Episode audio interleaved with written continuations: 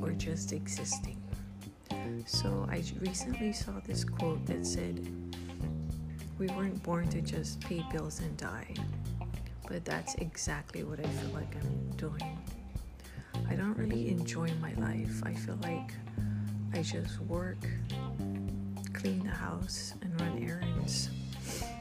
I rarely have any interaction with other people since I work from home and I don't have any friends here in California, so it gets lonely. I feel like the only time I really enjoyed myself was when I took a trip home to Hawaii. I made every moment count of the four days that I was there. I feel like you never know how much time you have left, and that you have to make sure you're enjoying life because one day death will knock on your door and your time is up. So we really need to take a good, honest look at our, our lives and our jobs, especially.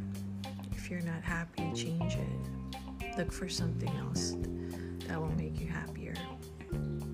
Even maybe look for a new city to live in or state. Whatever, whatever the case may be, all I know is that we weren't just born to pay bills and die. We were born to enjoy this life.